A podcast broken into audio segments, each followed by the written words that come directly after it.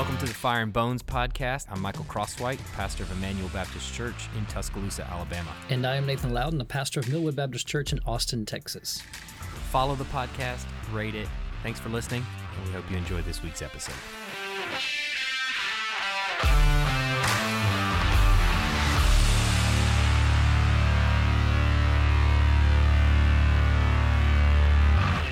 I've, I've taught through Revelation probably three times now. And uh, every time I've told the, the people that I was teaching that I don't want to take the Bible literally. I want to take the Bible as the author meant it to be taken. So that right. that changes depending on the book that I'm in. You know, that changes depending on the sentence that I'm in when John the Baptist is standing in the river, in the Jordan River, baptizing, and he says, he looks at Jesus and he says, Behold the Lamb of God who takes away the sins of the world. He doesn't want anybody there to take him literally. He wants everyone there to understand what he's saying theologically. That, and that doesn't mean it's not true. Not taking something literally doesn't mean it's not true. John was saying truly, he is the Lamb of God who takes away the sins of the world, but he doesn't mean it literally. There's not a lamb standing on the on the shore and I think everybody understands that intuitively. But when we come to books like Revelation or uh, other things, we we we make this false dichotomy that if you're not taking it literally, then you're not taking it seriously. Well, you if you're taking it literally, but the author didn't mean for you to take it at its face value, but meant for you to dig underneath it and find the truth underneath it, then you're not taking the Bible seriously. You're not taking the author the way he meant to be interpreted. Seriously. Yeah and so it's or fairly. Yeah. It's yeah, or, yeah. It's important to dig underneath and go, what is he saying? Because what he's saying is true, and but what he's saying is also timeless, and what he's saying is meant to be revealed. It's not like it's not something that's meant to be hidden.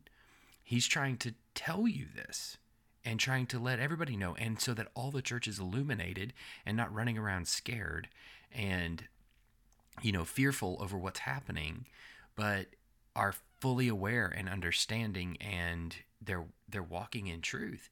So the way we even approach revelation has been, you know, is often from a terrible perspective because we're like, oh, this cryptic yeah, book, and we've got to, you know, whatever.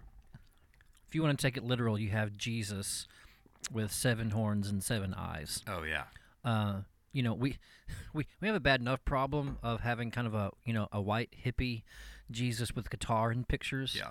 Uh, I've never seen a seven-eyed, seven-horned Jesus. Oh man, Google so image. We Just need to, Google we image. Need to con- there's there's some paintings we out there that you're like, what in the world? There's literally sword coming out of his mouth. To, we need to contest how literal some people's literal interpretations really are in the book of Revelation. Well, yeah, and and then but yeah, yeah, especially in the book of Revelation, if you if you go, well, you you're going to take it literally. You're going to take it literally as you possibly can.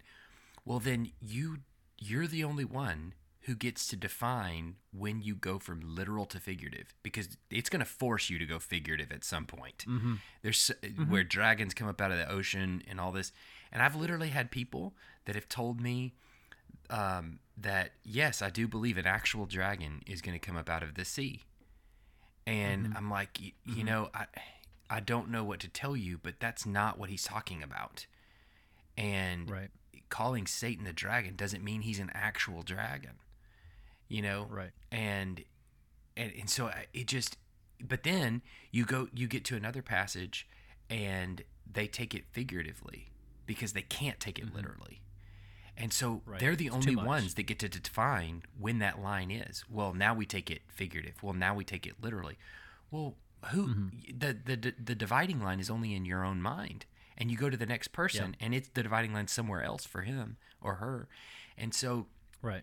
it just it's a it's a kind of interpretation of revelation that it just you can't you can't really take very seriously. Mm-hmm. yeah. And i've seen so we, you know we've been talking the last couple of weeks i think about this and one of the ways that this this kind of literal interpretation takes shape in our day and age in, in a really specific, narrow way is that uh, there are rumors, there are there's a desire or there's a fear of trying to define the mark of the beast that we find in Revelation Yep. 13. So you you hear people saying most recently I've seen emails from pastors asking uh, other other pastors and friends and fellowships, you know, has people have people in your church um, referred to the vaccine as the mark of the beast, and have they refused to take the vaccine because they believe the vaccine is that Revelation 13 governmental final request for allegiance to do what we say, and to accept it means to buy in, to give in. There's been rumors about it being the you know UPC code kind of you know barcode on your arm, uh, literal six six six on your forehead, chip under the skin on the top of your wrist. I mean, credit cards. There, there's all Phones, kinds of watches, Be- Face ID, pho- yeah phones. oh thumb man, scanner you know the there's some i'm not going to say who it is that lives in my house but she was afraid to you know for example and there there may be warrant for this like she didn't want to put her thumbprint on her phone for a while uh, because she didn't want to have her thumbprint out there you know and that that's the world we live in you know security privacy um, and freedom of thought and speech those things are real confrontations to the christian Mhm. uh, and, and the non-Christian for that matter. You know, our, our testing of our freedom, the, the testing of, of boundaries and government authority and knowledge, those things are, are real. So I think that's important to say real quick that any interpretation that we give about the mark of the beast isn't saying that challenges to freedom or knowledge or personal privacy aren't real. And that or aren't you know, important. If you, I mean, of if- course they are. or aren't important. If if someone feels like the vaccine is a, a, a heavy hand by the government, I think that's a totally valid perspective. Calling it the mark and, and attaching it to Revelation 13 would be a different thing. Right. But we're, we're, we're seeing that literal interpretation that there is a mark of the beast that the beast asks his followers to take on his right hand and forehead is it's like we're looking for it. Yeah. It's like there's a culture and an interpretive world out there that you know, we're, we're just like we're we're freaking out. Like, is that it? Is that it? Is that it? I don't I don't want to get that. I don't want to go there because that that might be the mark of the beast, and I might be giving myself over uh, to to Satan's side. And if it's not if it's not the vaccine, it's going to be something else. Right. In in a couple a couple months, it'll be something else next year. Um, So this isn't. that- that this isn't. I, I, I just want to be clear. Are you saying that this Yeah. isn't a vaccine advocacy podcast? Is that what you're saying right now? Yeah, I don't want to say. the last thing I want to talk about You- is whether or not you should get the vaccine. you roped me in, bro. You roped me in, and I was like, "All right, we're gonna be doing vaccine advocacy," and then you're just throwing me a curveball here. No, no, no, no, no, no. No. Talk to your talk to your doctor. Talk to your spouse. Make a decision. Dude, man, good grief. You know, it's fun. it's Um, funny, and just this is totally an aside, but I cannot stand being in the medical profession. I'm ready to get out of the medical profession. I don't know about you, Oh, bro, but, bro. but I am not a doctor. The public policy. Oh, yeah, and the I, po- I didn't sign up to be. oh, Yeah, the policy maker. Oh I my gosh. cannot stand. I, if there's anything that I can't stand, where I'm like, I want to teach and preach the Bible, and Mm-hmm. I, I do not want to be your doctor. I do not want to be your Yep. politician. I do not want to be any of that. You know, and it's so frustrating. Yeah. People are like, "Well, what do you think about the vaccine? What do you think about the?" And I'm like, "What does it matter what I think about it?" you know? Yeah, it's like Sorry, that's most, totally most an days aside. I but feel like I'm I'm barely a decent pastor, and I trained for that. I didn't even go to medical school. You know. oh my goodness. So, yeah, I don't, I don't know, man. so I think the, the question is, I- I really think the question it's just kind of resurfaced on vaccines, but there's just an underlying question that's been going on that I, I, I've, I've seen in multiple ways, films, conversations. What, what is the mark? Should we be looking for it? And what is, what is Revelation 13 actually saying? yeah. I, I think that's a, the big question, and and I think underneath that is how does Revelation actually work? What's it actually doing? What is the book as a whole actually saying? So I'm preaching through Revelation right now. I'm just about to get into chapter six, which I think is that part of Revelation where people's uh, ears Yeah. People who want to know about the sensational and the freaky stuff, which there's there's plenty of freaky stuff in chapters four and five Sure. at the around the throne room of God. Sure. But the the judgments, the the demons with tails like scorpions, all, all those things start to come out. The beast uh, com- comes into the conversation, and uh, it, it's the it's the part where place places get weird. I, I mentioned this a couple of weeks ago. Um, I don't remember who said it. Um, I think it was the the journalist from London. I don't remember his name now. Um, but you know, he said uh, I I've seen a lot of wild things in the Book of Revelation, but I've never seen so so many things as wild as one of John's commentators. that the, the the the the amount of ideas and theories and perspectives on what revelation means is it's crazy right?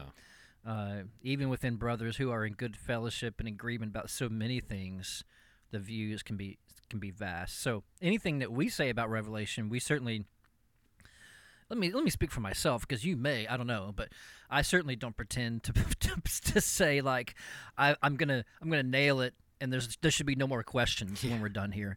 Uh, that we're we're we're adding into a conversation uh, a couple thousand years old about what what this book is saying and what it means. But you've taught Revelation, you've taught it three like three times, Yeah. and uh, this is my first time to actually teach through it and preach through it. So why don't you just share what, how you know, give your give your one or two minute version of what's what is Revelation? What's it what's it about? What's it doing? Yeah, I think the most important thing, and this is just again like when I you say I'm you're not ex, an expert, and I don't think anybody really is, but you know I think going through it enough, getting familiar with uh, Hebrew poetry, the Old Testament prophets, and things like that, the more familiar you grow with them, the more uh, relaxed your reading and interpretation of the book of Revelation really is, I think. Because you start to What do you mean? What do you mean by relaxed? What do you mean? you, you start to pick up the language of the Old Testament prophets. And when you pick I mean, up the feels, the book feels more comfortable. Yes, you. yes. You pick Okay. when you pick up the language, then when you read Revelation, it's not it's not reading like a foreign language, like a cryptic, futuristic, you know, Mm-hmm. depiction, and it's much more like I see this around me right now, you know. And I've seen this. We've seen this in the past as I've read a history book, and I've and I have Mm-hmm. a feeling we're going to see this in the future. There's rumors of this in the future that it becomes a book that is timeless and that is very familiar because it sounds, it feels just like the Old Testament prophets. And I think that's part of the problem with the book of Revelation is that when we get to it, we have such a lack of familiarity of the Old Testament that when John makes these veiled references to obscure passages in the prophets, they sail right over our head. So I think what's really important to do um, is to take a step back to the beginning and realize that chapters one, two, and three set the stage for the rest of the book. And you have to remember that this whole book is a letter to these seven churches. The whole thing is. It doesn't stop mm-hmm. at chapter after chapter 3. And mm-hmm. most people, most pastors will get to the end of chapter 3 or potentially get to the end of chapter 5 and they'll stop. They'll be like, "We're just going to do the first 5 chapters of the book of Revelation." It's like cuz this is the only part that people can pretty much agree on. And and then we'll go to something else. but I think it's really important to remember this whole thing is a letter to these seven churches who are currently in the midst of intense and growing persecution. And the kind of persecution that they're undergoing is not just philosophical persecution like we might find in the United States where where they're being ridiculed for their mm-hmm. belief and things like that. This kind of persecution is governmental persecution where they're being told to basically sign on to participation in basically trade guilds, essentially like unions, like we would think of them as unions, that cause them to sign off on certain kind of doctrinal perspectives that um, would allow them to get a job and work and eat and feed their family. And so the kind of persecution that's that's ramping up in um, in in in Asia Minor by this by this time Right.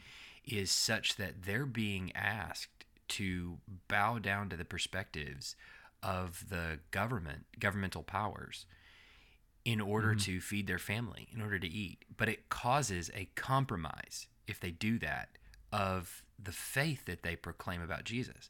So, you know, it's it's causing them to sign off on basically worship of the emperor um, over and against worship of Christ.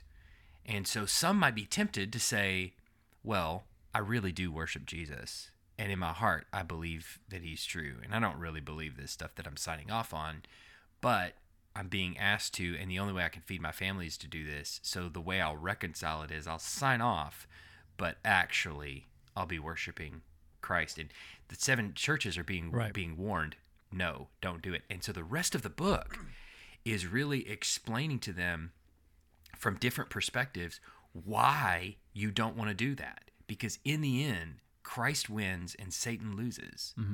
And so, Mm-hmm. Yeah, so that's what you let- need to think. Let me let me inter- let me interject. 'cause I think you just brought up a really good point that it's so one one of the the better examples in the letters is I think it's the church to Thyatira where they're being invited to uh, join into business guilds is the context.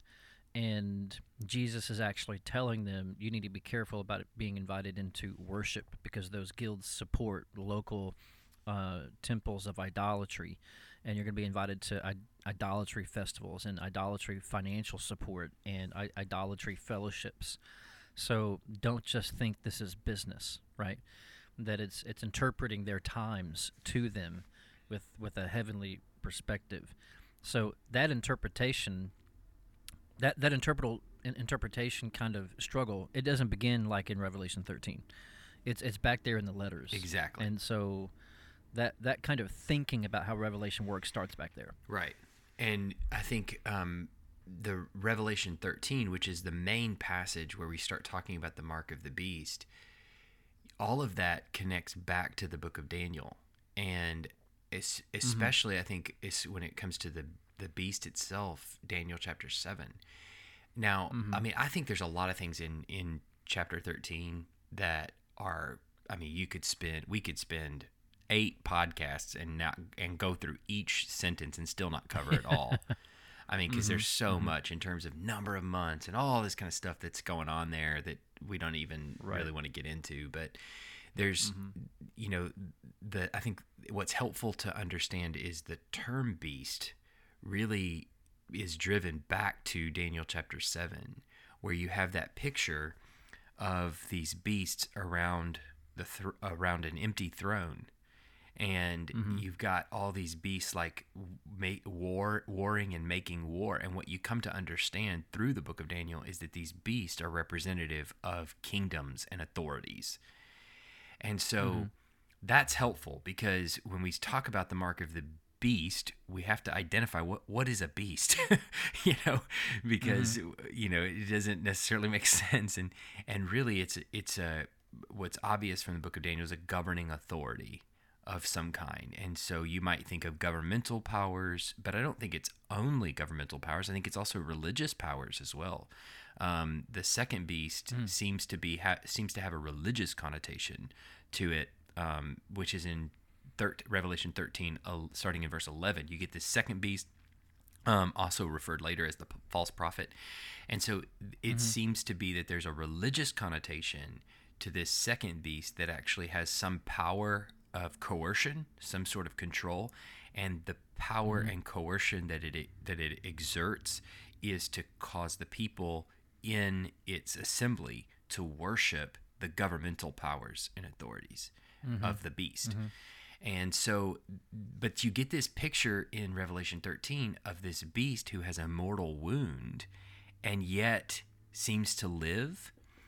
And if you go back to Daniel 7, you get this very, it seems kind of a strange picture until you get to Jesus, but there, there is, so there's an empty throne and there's a bunch of thrones, and these beasts are, one's more gnarly than the, than the one before it. And the one that's more gnarly comes up and conquers the one before it. And then there's another one that pops up and conquers that one. And then another one conquers that one. And you eventually get this big beast that's, that's badder than all the rest of them. and um, and so he's you know uh, kind of gnashing his teeth, or he's he's making you know uh, he's boasting, I guess you'd say. And the Mhm. empty throne then is occupied by the Ancient of Days. So th- I think it's the picture of God Mhm. the Father. He walks in, he sits down on the throne, and all the rest of the beasts are silent except for that one big bad beast. And he is killed and thrown into the fire. And all the rest of the beasts, it says, their dominion is taken away, but they're allowed to go on living. And I think that's really key to understanding what the world that we're living in. Their dominion is taken Mhm. away and they're allowed to go on living. And then that dominion is fashioned into a crown, so to speak, and put on the head of the one like the Son of Man who comes riding on the clouds. And um, so the dominion of the beast is given to this Christ figure who in Matthew 26, uh, 64 tells us that's him. And um, the dominion of the beast is put on his head and he's given dominion, and that dominion is never going to be taken away. But these other beasts are allowed to go on living. So they've been kind of given this mortal wound, but they've sort of walked around as though healed, as though they're they're Mhm. better, and they they are representing themselves to the world as sort of this Christ figure, just like Christ was killed, but then he was resurrected. This govern these governmental powers and authorities, they don't actually have eternal, everlasting authority, but they present themselves like they do. And so John in Revelation is telling the seven churches, you're when you sign off or you're bowing down to these little guilds and things like that so that you can work, you need to understand the people that are exerting authority over you, they don't actually have eternal everlasting authority like you want them they want you to think that they do. Christ is the one that Mhm. has eternal authority. So I think it's really important just to understand what a beast is. You know, Right. does that that makes sense? Yeah, yeah, because it's kind of so. You know, uh, I was telling you this morning that I spent pretty much all of Tuesday trying to make up my own kind of final understanding of Revelation six through twenty and the cycles of judgments. And what I see is a re- a repeated view of history. So I I want to say it's Jim Hamilton that calls it a recursive uh, views of history. So it's looking at history from Christ's ascension to his resurrection, like this in chapter 6, and then like this in chapter 8, and then like this in chapter 13. So that we're, we're really looking at the same time period of history in chapter 13 with the beast and the mark as we are other time periods, uh, as we are other chapters. It's the same span of time. But it's telling us something different. It's telling us something it, it's expanding the knowledge, expanding the intensity, expanding the reach of God's judgment in, in each of those each of those narratives of revealed revealed views of history. So yeah, I think what you're what you're saying is helpful. That it this is describing for us the situation that Christians are in from the time period of Christ uh, ascension to the time of his return. And once you understand that fundamentally, it makes makes kind of everything from chapter six through twenty more uh, or, or easily accessible and practical to my my Christian walk and my, my daily experience. Um, and uh, so yeah, I, I think that's helpful, and I, and I think I'm I meant to say kind of the same thing you just said, just kind of add to it a bit. That that's kind of what Revelation's doing, and that's what Revelation 13 is doing in particular is giving you your your two options for worship in the world, um, and that that's what's going on around you. Uh, so I think that's good, and and I think it's uh, I think it's helpful just to say that the and we kind of mentioned this already in short, but you know when it comes down to interpreting what is the mark, you know the this has been so helpful to me to think through as I read Revelation, and it really helps me interpret the book as a whole. Is that the the word apocalypto, the the word for the book means reveal. These things are being revealed so that you can know how to live. These things are being revealed so that you can know how to have enduring faith in Jesus Christ. These things are not kind of 60% revealed and 40% you've got to figure it out. And I think that's the position a lot of people are in. They get to Revelation 13, they they read the mark of the beast and there really is often by that point a conditioned interpretation that comes from movies, books, history, warning, you know, homeless guy signs, you know, whatever that makes me think about Revelation a certain way. So when I get there, I think the mark must be a mark. It must be like a thing. It must be a, a literal thing. And what happens is we end up undoing the whole purpose of the book of Revelation. Instead of revealing, we find out that, that there's a little bit of a revelation that there's going to be a mark, but just enough to keep it veiled. You know, just enough that you don't know what it is. And we're kind of on the edge of our seat, and there's kind of this this tense anxiety about what is the mark and where is the mark and is the vaccine the mark is the chip the mark is the credit card the mark what's the mark and and we're kind of it's like we're in this this relationship of frustration that god didn't tell us what the mark was. And now we're all trying to figure out and we're running around crazy trying to make sure we don't take the mark. And i'm like revelation the book is doing the exact opposite. Mm-hmm. it's actually doing the revealing that is supposed to give us knowledge so that we're not running around like chickens with our heads cut off. We're, we're actually firm in our faith, we're, we're immovable in our relationship with Christ, both in our spirit and our reaction to the governments of the world or any kind of oppression or any kind of invitation to worship. We're actually steadfast. And that and, and I think once you just put those things together, you you come and you realize that the mark of the beast it, it's not it's not a chip it's not a vaccine it's not something you're ever going to touch feel or see Mhm. it's it's a heart position Mhm. It's a faith and allegiance toward the beast Yeah. toward satanic worship Yeah. and sometimes that can be veiled in that you're you're trapped in pornography you're trapped in you're, you've given yourself to nationalism right Mhm. uh, you you mentioned this this morning and we were talking as I was on the way to the office that if your church service has more to do with America than it does with the kingdom of Jesus Christ your your church might have the mark of the beast Yeah. Yeah. your your church service is marked by the beast. Being led to take And it. I'm- sure. I'm- Yeah. Right, and I'm not even trying to say that. Uh, I'm not even trying to say America is the beast. That's not what I'm saying. But worship. Although America is a beast. entity- By Uh, definition. America is a beast. Yeah, I mean, sure. have you seen the warthog plane? You know, it's got teeth. oh, It, jeez. the the uh, you know, a- any worship outside of Christ for protection, provision, for safety, for salvation, for identity, for uh, e- eternal hope, Mhm. future hope. That that's what it's getting at in Revelation 13. That you've chosen something else, someone else to, you know, to feed you. Hey, Yeah. cuz listen, you don't take this mark, you don't eat. Yeah.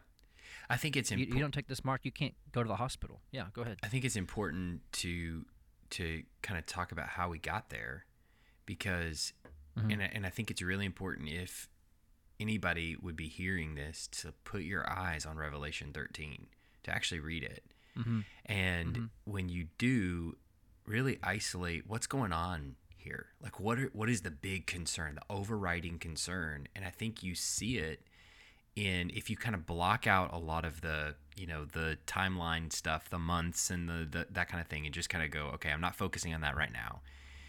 But what's the Mhm. big concern? What's the driving concern? And he says in verse 7 it was allowed to make war on the saints and conquer them and authority was given over every tribe and people and language and nation. And all who dwell on the earth will worship it. Everyone whose name has not been written before the foundation of the world in the book of life of the lamb who was slain. So the concern of that of the chapter hmm. is that everyone on earth every single person on earth who is not and does not have their name written in the book of life of the lamb who was slain before the foundation of the world that everyone who is not a christian then in the truest sense of the word will worship the beast. Okay. Mm-hmm. And then if you go down just six, just eight verses later to verse 16, um, he says, this is of the, of the second beast or the false prophet. Also, it causes all, both great, both small and great, both rich and poor, both free and enslaved, to be marked on the right hand or the forehead, so that no one can buy or sell unless he has the mark, that is, the name of the beast or the number of its name. So, depending on how literally you want to take this, if you're saying, well, this is actually a mark, this is a brand of some kind that I'm going to receive on my, my arm or forehead, like a vaccine or like a chip or something like that, then Mhm. the mark has to be a name. It's not, uh, uh, Mhm. or the number of its name. So it it has to. It's not obviously. Then that would rule that out, uh, right? But that's not what he's even talking about. And so he, the same thing he's talking about in eight, all who dwell on the earth worshiping it, is the same thing he's talking about in sixteen. All mm-hmm. take the mark of the beast. Every single person that dwells on the earth is going to worship the image of the beast, and Right. and This is I think that's so important. Yes. This is not something that a few maybe Christians, a few maybe non-Christians, a few Americans might I mean I mean just that's just a whole other aside. I mean this is such an American thing. Where where typically this happens in an American these looking for the mark is looking for an American mark, Yeah. the American government to do something and not a global event, not a global effect. That, and that, maybe that's not fair of everyone's view of the mark of the beast, but how I've heard it most often in my experience has been things that are going to happen to us in America. right. And you're saying, no, no, no, no. The, the whole chapter is talking about everyone in the world Right. who's not a Christian is going to, to do this. Who has ever lived and who will it. ever live? Right. And that's I think Right. and so look at if you look at one verse prior to that, verse 15, he says it was allowed to give breath to the image of the beast so that the image of the beast might even speak and might cause those might cause those who would not worship the image of the beast to be slain. Back up to verse 7, it was allowed to make war on the saints and conquer them. Down mm-hmm. to verse 15, caused them who would not worship the beast to be slain, causes them to be mm-hmm. marked. And so like the the whole thing is concerning the actual worship, the bowing your heart down to the beast mm-hmm. and giving yourself over to it. And I think, you know, I mm-hmm. think this also we get into an issue here particularly in America. I think if we read this chapter and we explained it this way in say Iran or to some, mm-hmm. you know, Iranian Christians let's say or you know mm-hmm. maybe North Korean Christians or something. I think they mm-hmm. would go, totally get you. I'm with you. I'm on board. But I think in America, there is a spirit about us that I'm not necessarily saying is all bad, where freedom is it freedom from government rule uh, and intervention and and you know kind of authority is is tantamount to the Christian life. Like this is the way Christ intended it. Does that, that make sense? Right. And so yeah, yeah, I see where you're going. so anytime there is a, a government saying, "Okay, people, you've got to do this," that is seen hmm. that is equated to taking the mark of the beast or or bowing down your heart in worship. And mm-hmm. and it's cuz you're submitting to their authority. But that's obviously mm. not the scriptural intention of it because Paul tells us to submit to governing authorities and the governing authorities he's talking about submitting to have are infinitely worse than anything America has ever mm-hmm. done. Um, mm-hmm. and and and so, you know, I'm I'm talking mass murder of Christians and uh, all kinds of other things. But he's talking about bowing, bowing down, basically submitting to their authority, their rule, um, because God's given them authority. So, um, but we see authoritarianism, or we see any exercising of authority from the government, and us submitting to that authority as tantamount to bowing down our hearts in worship. And there is a line between those 2 And I'm not saying that it can't sometimes be blurred or that it can't be confused. Uh, but I think or synonymous. even. or synonymous but i think Yeah. it, it's often it's it's oftentimes it's immediate we see oh the government is trying to tell us what to do well that's bowing down to the beast if i give into that thing and it may even be something that you had been inclined to do to begin with but once the government said to do it then it became one of those things you don't do because If I if I was gonna do it because my doctor said it, totally fine. Right. But when the government tells me, now it's the mark of the beast. Yeah. I mean, you know, come on. and it's and it's difficult here. It puts us in an awkward position because believe it or not, I'm not advocating for everyone taking a vaccine. I'm not even advocating for the government doing this. And to be to be quite honest, if I was to pull back the curtain a little bit, I am against government intervention in health related matters, you know.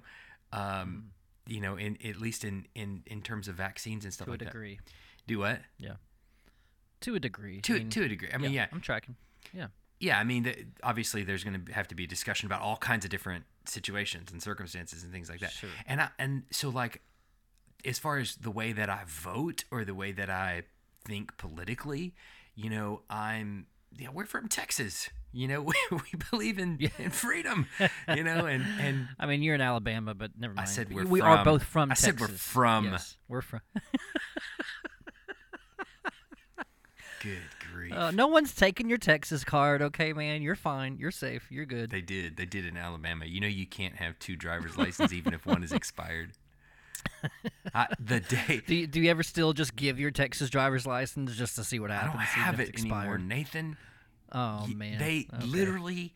I phew, this They was this is a totally an aside, but I, I got my driver's license in Alabama. This is years ago, and I handed my Texas driver's license over to them, and she put this little hole punch on it and stamped void right through it, and I felt like the shackles Oh, the shackles of, of bondage just wrapped themselves around my wrist as I oh, talk about Oh. taking the mark. She's she's Man. just kidding. wow. It was it was a rough day. I've you know? never heard. This is the first time I've ever heard this story. I'm truly speechless. I am truly at a loss for words. Uh, Oh, they might have told. they might as oh, well have told me you'll never get brisket again. Yes, Say goodbye to Tex-Mex. Exactly. Why don't you just spit on the Texas flag Yeah. and you know stomp it with your boot? You know, I mean, Yeah. oh my goodness. So back So back anyway, on topic. so the beast, the mark, the mark, uh, the the driver's license of the beast. That's what we're talking about. I think the Um, irony here that we're dealing with is we in our pursuit of trying to understand what the mark of the beast is and our concern with taking it and I think we all kind of have that that we share that concern that we will try to avoid all these things that are not the mark of the beast inherently that have nothing to do with our worship of governmental powers and authorities or whatever. And then we'll go to a church service where there's an American flag up at the front of the uh, the front of the sanctuary or the worship center or whatever, and we'll sing.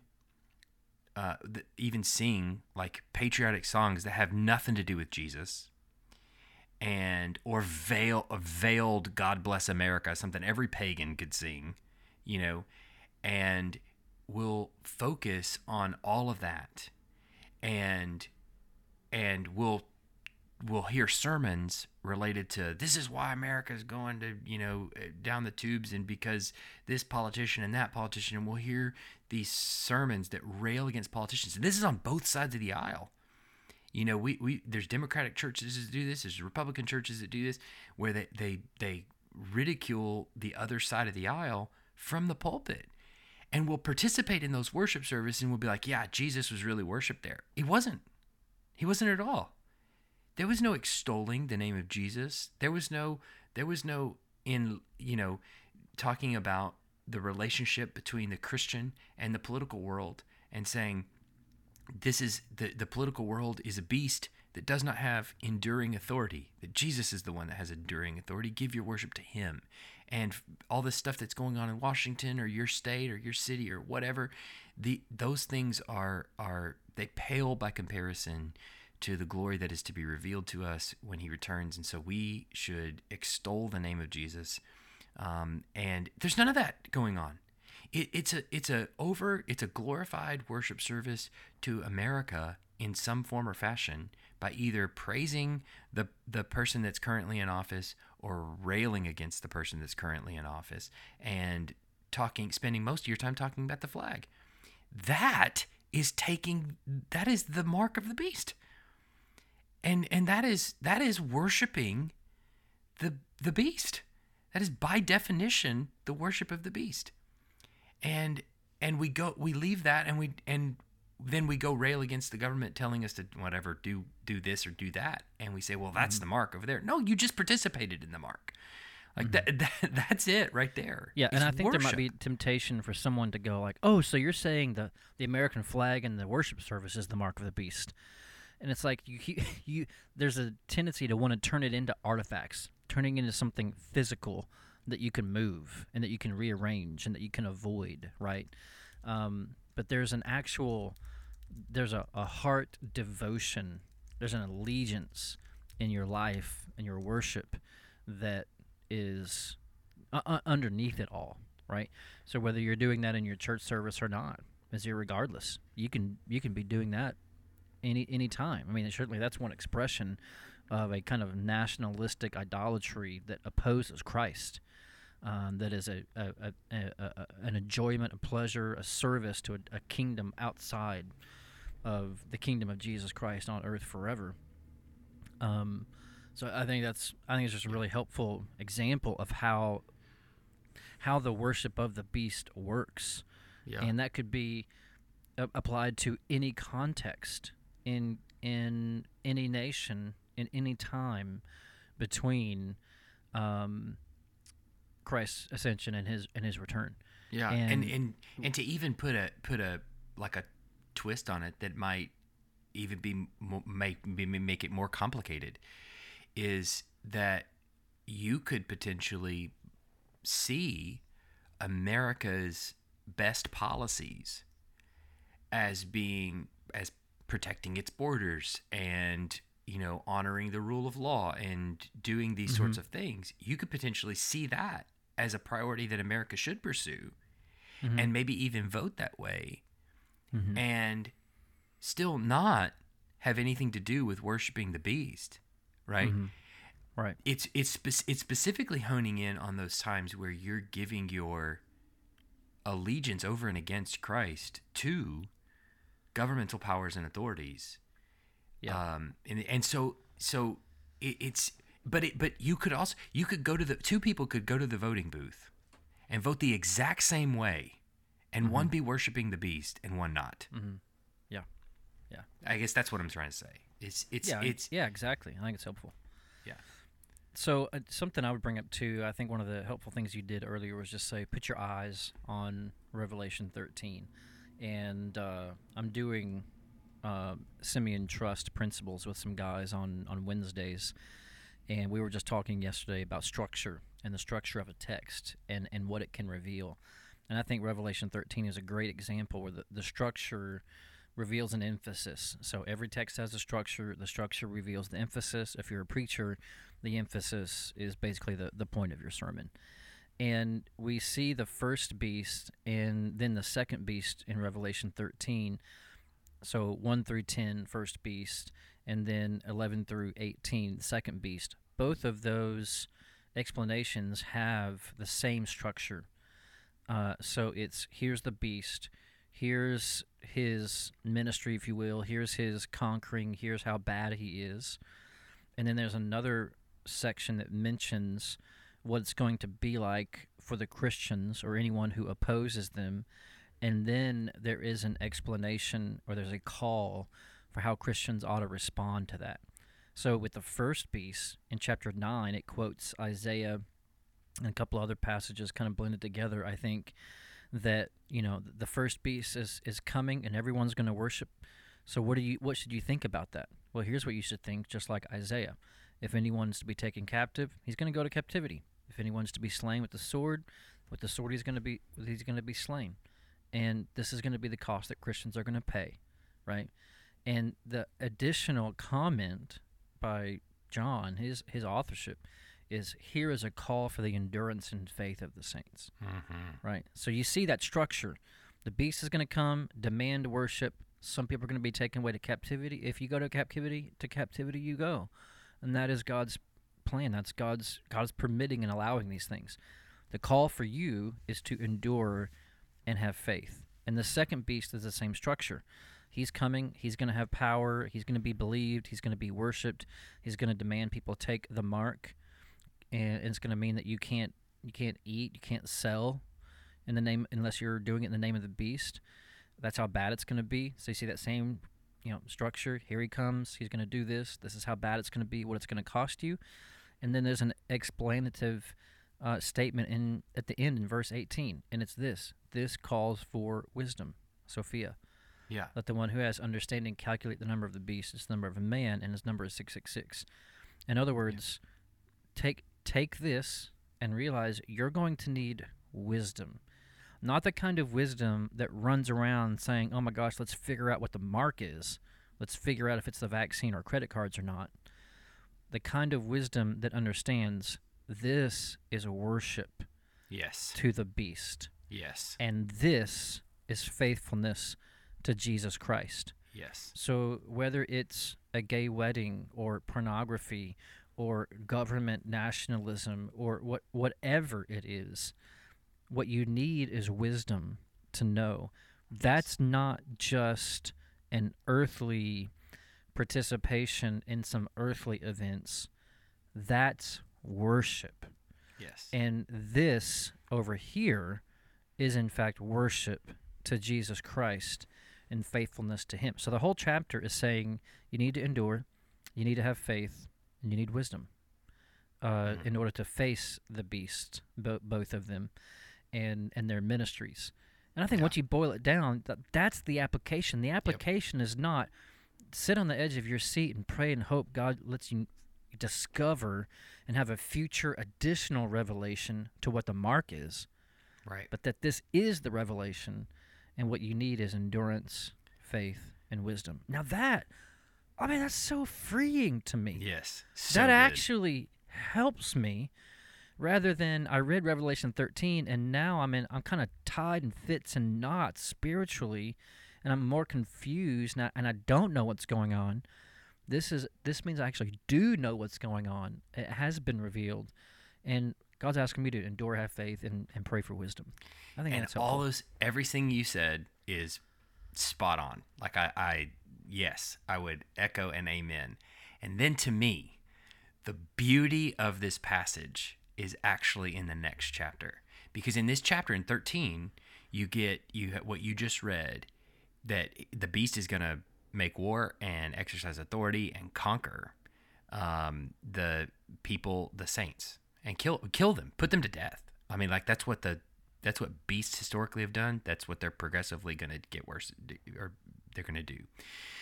And then, and so then they, the result is that John says, so if anyone is taken is to be taken captive, to captivity he goes.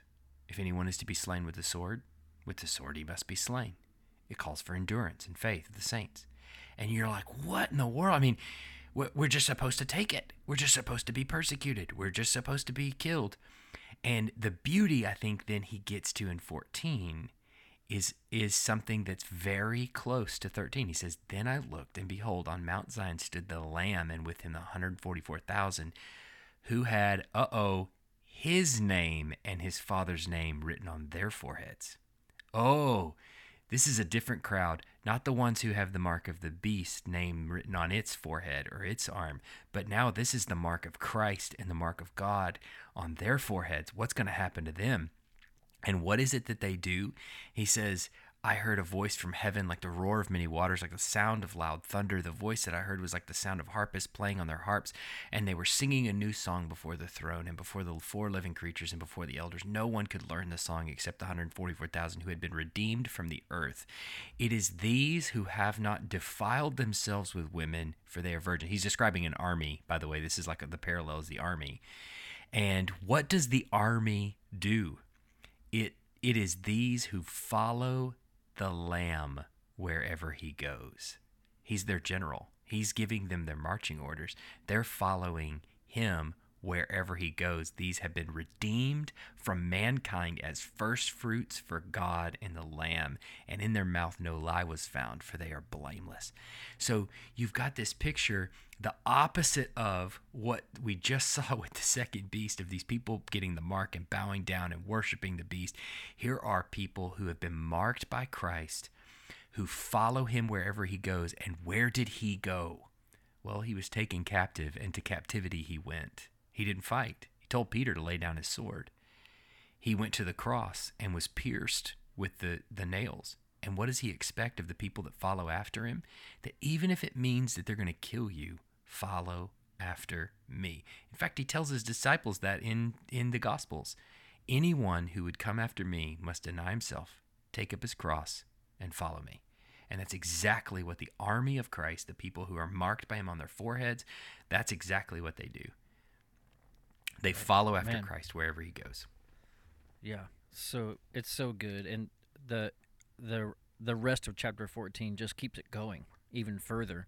That the the smoke of the torment of those who uh, of those beasts and who have taken the mark is going to go up day and night forever. This is part of the problem Those with who- Revelation is the one section leads into the next section, which leads into the next section, which leads yeah, into the next. it's, it's like this one this one long sentence from Revelation six to twenty. yeah. Uh, one, one part of the hard thought. part about reading Paul or stopping. Yeah, That's, that's always the problem with like preaching from a book that Paul wrote Yeah. is like, where do you stop? Well, e- Yeah. each sentence like bleeds into the next Yeah. one, and you're like, well, we're just gonna have to stop because, Yeah. you know, But I But just I think it's just beautiful. was- yeah, it's hopeful because it's and Revelation is doing that over and over. This is this is the end if you are following this way. This is the end if you are following this way. And something that I found that I, that I saw this week that became clear for me for the first time on Tuesday, going through the structure, was that I, I see and I'm convinced there there's seven cycles of judgment and redemption from Revelation six through uh, 20 and 21 and at the and inside those seven there are it's kind of like seven sevens if you will and and kind of like and this is a good example you you have kind of six judgments and struggles but then there's always between the sixth and the seventh uh, in each of those cycles there's a mention. Sometimes it's just a verse. Sometimes it's just one verse. Sometimes it's paragraphs. But there's a mention. So, for example, between the sixth and seventh seal, between the sixth and seventh bowl, between the sixth and seventh trumpet, there's a mention about the security or the blessing of the saints. And it's always comparing. It's always comparing.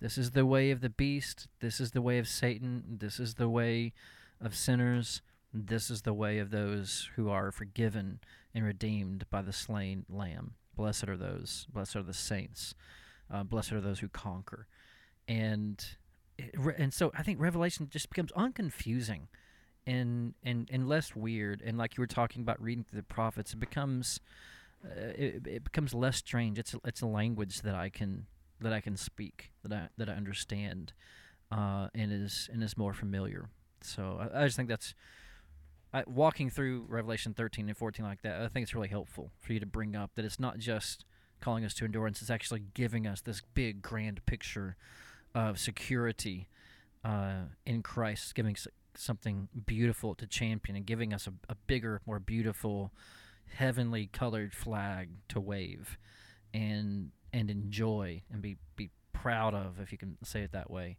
But find my, my, my identity in that and uh, and rejoice and you know kind of like I remember uh, Piper talking about Luke chapter nine when Jesus takes us to you know ask us to follow our take up our cross and follow Him. And Jesus never teaches ultimate self denial.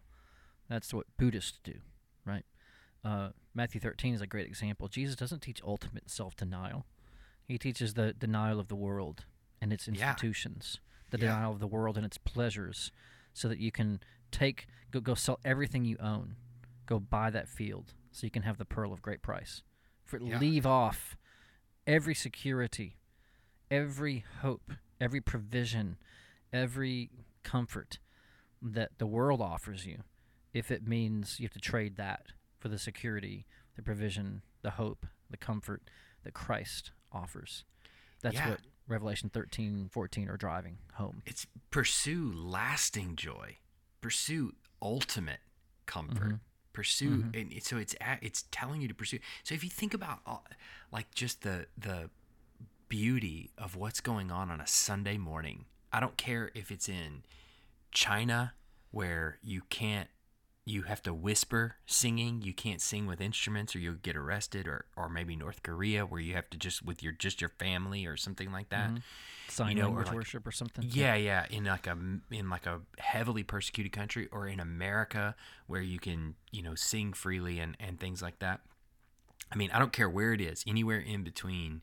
Just think of the beauty of what's happening as you're surrounded by saints who are saying, "The mark of Christ is on our forehead.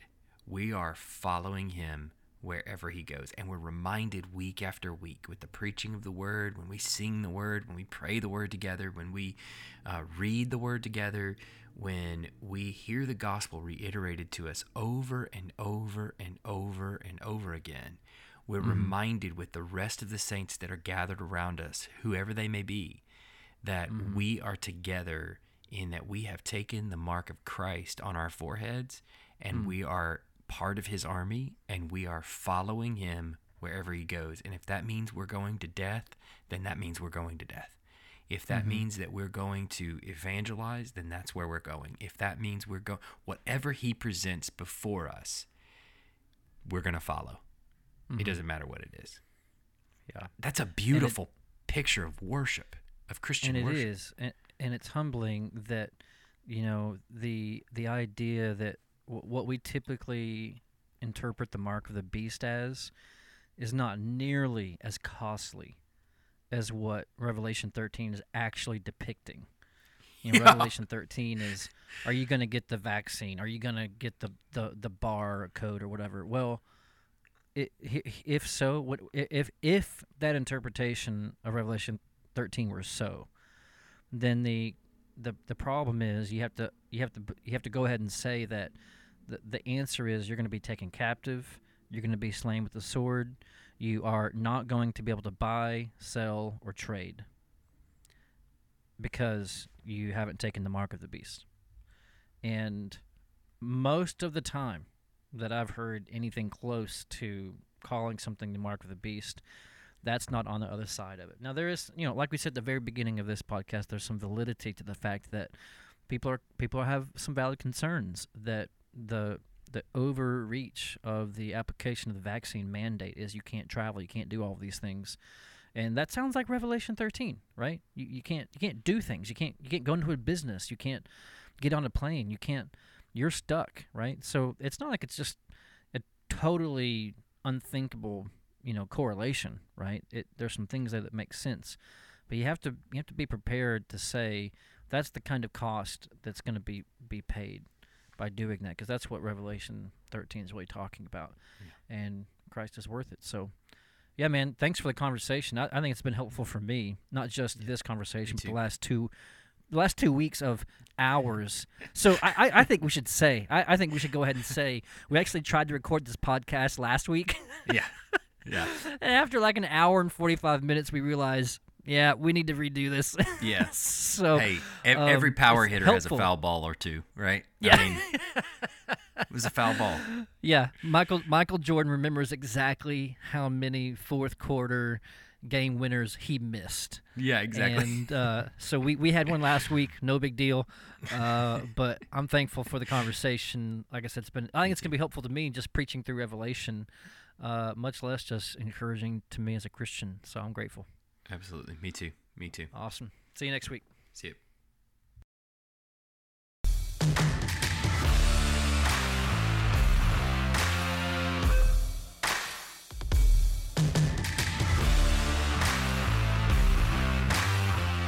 Thanks for listening to the Fire and Bones podcast. If you enjoyed this podcast, consider subscribing or following the show on your favorite listening platform so you can be notified every time a new episode is released. Consider leaving us a generous review if that's an option for you, and most importantly, share this podcast with someone that you think might benefit from it. Be sure to check the show notes for any relevant links, including our contact information. Feel free to reach out to us with any questions you might have. Thanks for listening, and we'll see you next time on the Fire and Bones podcast.